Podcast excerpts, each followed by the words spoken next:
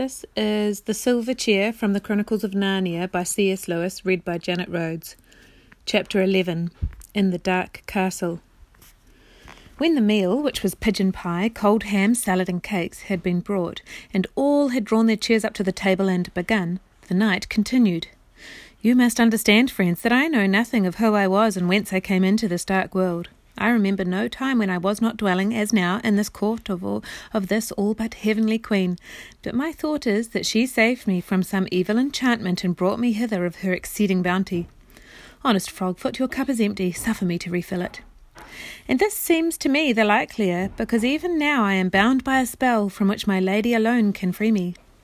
Every night there comes an hour when my mind is most horribly changed, and after my mind, my body. For first I become furious and wild, and would rush upon my dearest friends to kill them if I were not bound. And soon after that I turn into the likeness of a great serpent, hungry, fierce, and deadly. Sir, be pleased to take another breast of and I entreat you.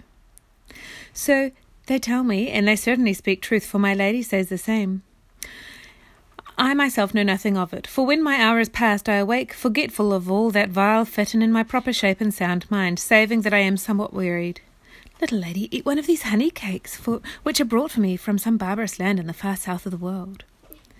Now the Queen's Majesty knows by her art that I shall be freed from this enchantment when she once when once she has made me king of a land in the overworld and its crown is set upon my head. The land is already chosen and the very place of our breaking out. Her earthmen have worked day and night, digging away beneath it, and now have gone so far and so high that they tunnel not a score of feet beneath the very grass on which the updwellers of that country walk. It will be very soon now that those uplanders' fate will come upon them. She herself is at the diggings tonight, and I expect a message to go to her. Then the thin roof of earth, which still keeps me from my kingdom, will be broken through, and with her to guide me and a thousand earthmen at my back, I shall ride forth in arms, fall suddenly on our enemies, slay their chief men, cast down their strong places, and doubtless be their crowned king within four and twenty hours. It's a bit rough luck on them, isn't it? said Scrub. Thou art a lad of a wondrous quick working wit, exclaimed the knight, for on my honour I had never thought of it so before. I see your meaning. He looked slightly, very slightly troubled for a moment or two. But his face soon cleared, and he broke out with another of his loud laughs. Ah, but on gravity! Is it not the most comical and ridiculous thing in the world to think of them all going about their business and never dreaming that under their peaceful fields and floors, only a fathom down, there is a great army ready to break out on them like a fountain? And they never to have suspected. Why, they themselves, when once the first smart of their defeat is over, can hardly choose but laugh at the thought. I don't think it's funny at all, said Jill. I think you'll be a wicked tyrant. What? said the knight, still laughing and patting her head in quite an infuriating fashion. Is our little maid a deep politician? But never fear, sweetheart. In ruling that land, I shall do by the counsel of my lady, who will then be my queen too. Her word shall be my law, even as my word will be law to the people we have conquered. Where I come from, said Jill, who was disliking him more every minute, they don't think much of men who are bossed about by their wives.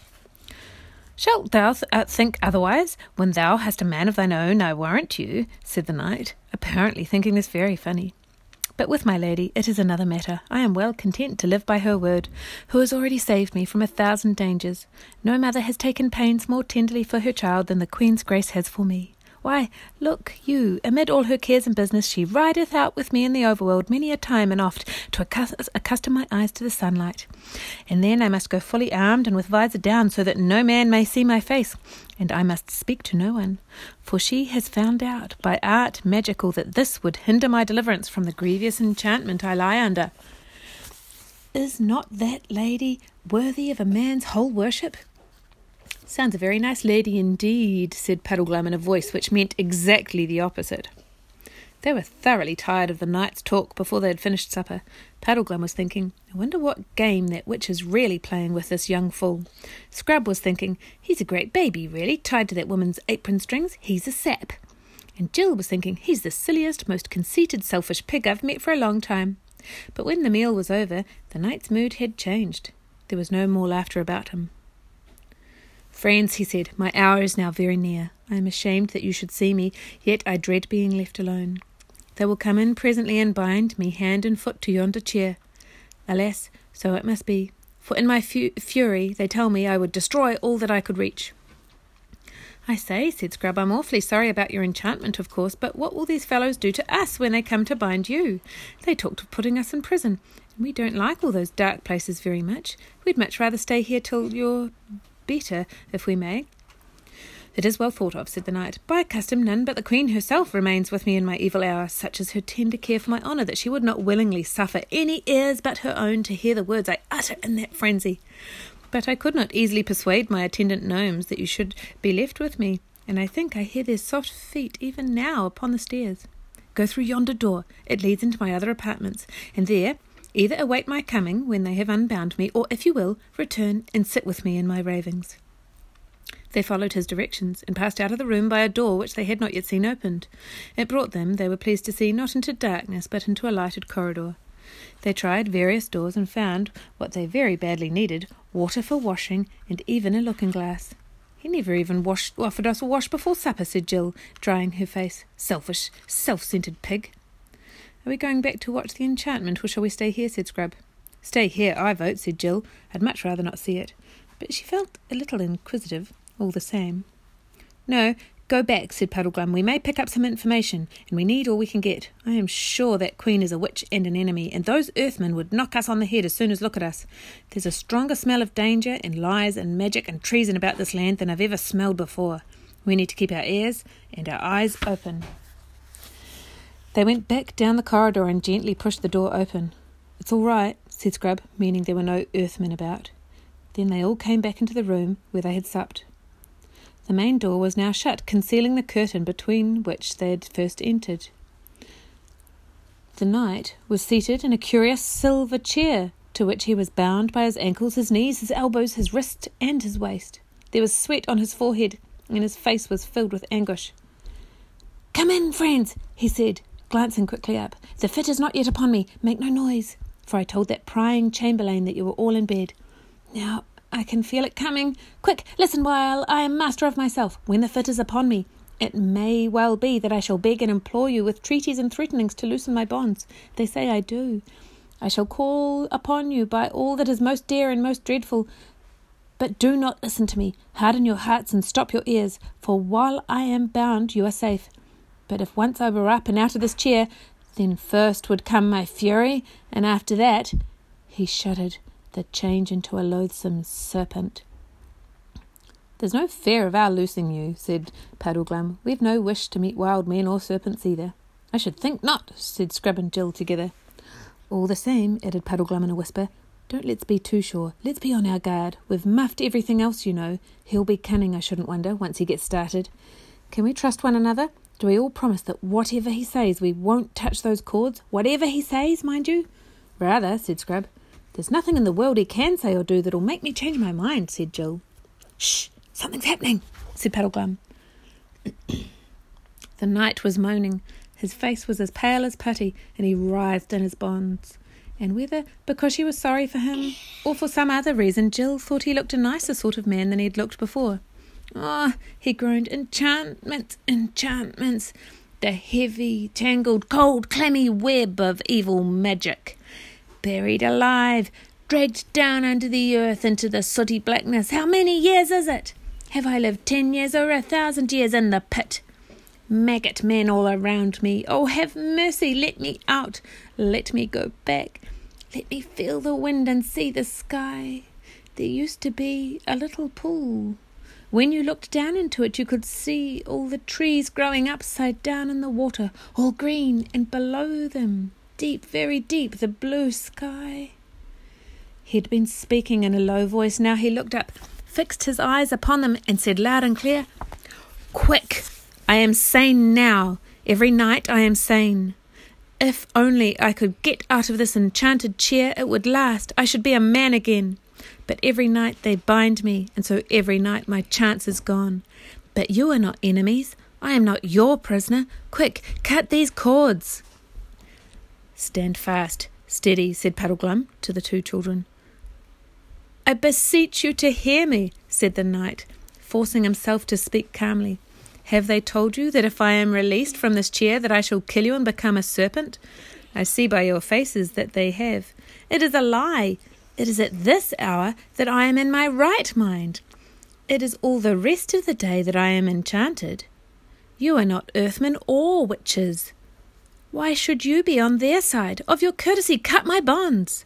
Steady, steady, steady, said the three travellers to one another. Oh, you have hearts of stone, said the knight. Believe me, you look upon a wretch who has suffered almost more than any mortal heart can bear. What wrong have I ever done you, that you should side with my enemies and keep me in such miseries? And the minutes are slipping past. Now you can save me. When this hour has passed, I shall be witless again. The toy and the lapdog, nay, more likely the pawn and the tool of the most devilish sorceress that has ever planned the woe of men. And this night of all nights, when she is away, you take from me a chance that may never come again. This is dreadful. I do wish we'd stayed away till it was over, said Jill. Steady, said Puddleglum. The prisoner's voice was now rising into a shriek. Let me go, I say! Give me my sword! My sword! Once I am free, I shall take such revenge on the Earthmen that Underland will talk of it for a thousand years. Now the frenzy is beginning, said Scrub. I hope those knots are all right. Yes, said Puddleglum. He'll have twice his natural strength if he got free now, and I'm not clever with my sword. He'd get us both, I shouldn't wonder, and then Pole on her own would be left to tackle the snake. The prisoner was now so straining at his bonds that they cut into his wrists and ankles. Beware, he said. Beware. One night I did break them, but the witch was there that time. You will not have her to help you tonight. Free me now, and I am your friend. I am your mortal enemy else. Cunning, isn't he? said Puddleglum. Once and for all, said the prisoner, I adjure you to set me free by all fairs and all loves, by the bright skies of Overland, by the great lion, by Aslan himself, I charge you. oh! cried the three travellers, as though they had been hurt. It's the sign, said Puddleglum.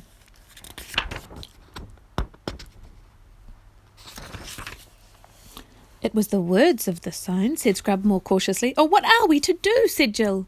It was a dreadful question. What had been the use of promising one another that they would not on any account set the knight free, if they were now to do so the first time he happened to call upon a name that they really cared about? On the other hand, what had been the use of learning the signs if they weren't going to obey them? Yet, could Aslan really have meant them to unbind e- anyone, even a lunatic, who asked it in his name? Could it be a mere accident? Or how if the Queen of the Underworld knew about all the signs and had made the knight learn this name simply in order to entrap them? But then, supposing this was the real sign? They'd muffed three already, they daren't muff the fourth. Oh, if only we knew, said Jill. I think we do know, said Puddleglum. Do you mean you think everything will come right if we do untie him? said Scrub. Don't know about that, said Puddleglum. You see, Aslan didn't tell Pole what would happen. He only told her what to do. That fellow will be the death of us once he's up, I shouldn't wonder, but that doesn't let us off following the sign. They all stood, looking at one another with bright eyes. It was a sickening moment. All right, said Jill suddenly. Let's get it over. Goodbye, everyone. They all shook hands. The knight was screaming by now. There was foam on his cheeks. Come on, Scrub, said Puddleglum. He and Scrub drew their swords and went over to the captive.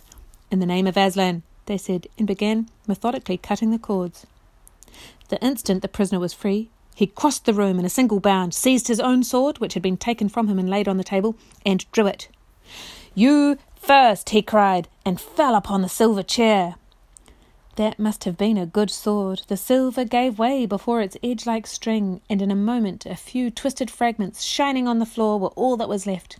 But as the chair broke, there came from it a bright flash, a sound like small thunder, and for one moment a loathsome smell.